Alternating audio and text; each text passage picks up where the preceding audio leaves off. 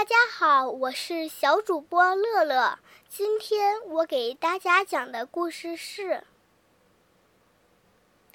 司马光砸缸》，杨永清编绘，天津出版传媒集团新蕾出版社。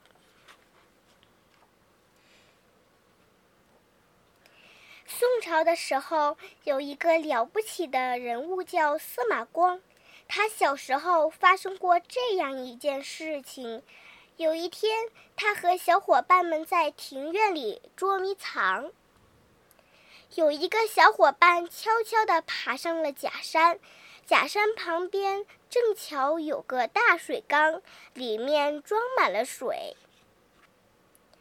这个小朋友一不留神，脚下一滑，扑通一声掉进了大水缸里。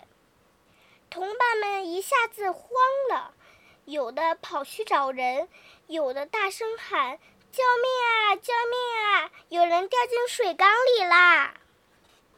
司马光飞快地绕到假山后面，蹭蹭几下爬到水缸边，使劲伸手去拉水里的小伙伴，可是手臂太短，够不着。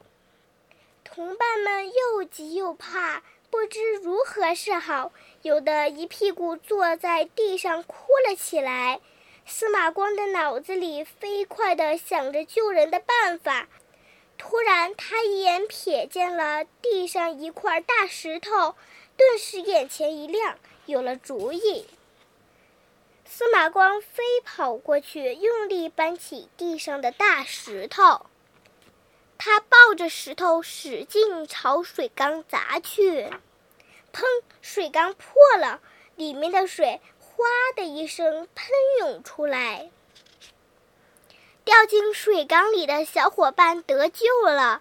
这件事很快就传开了，听到的人都竖起大拇指，夸赞司马光遇到事情不慌乱，能够沉着冷静地想办法。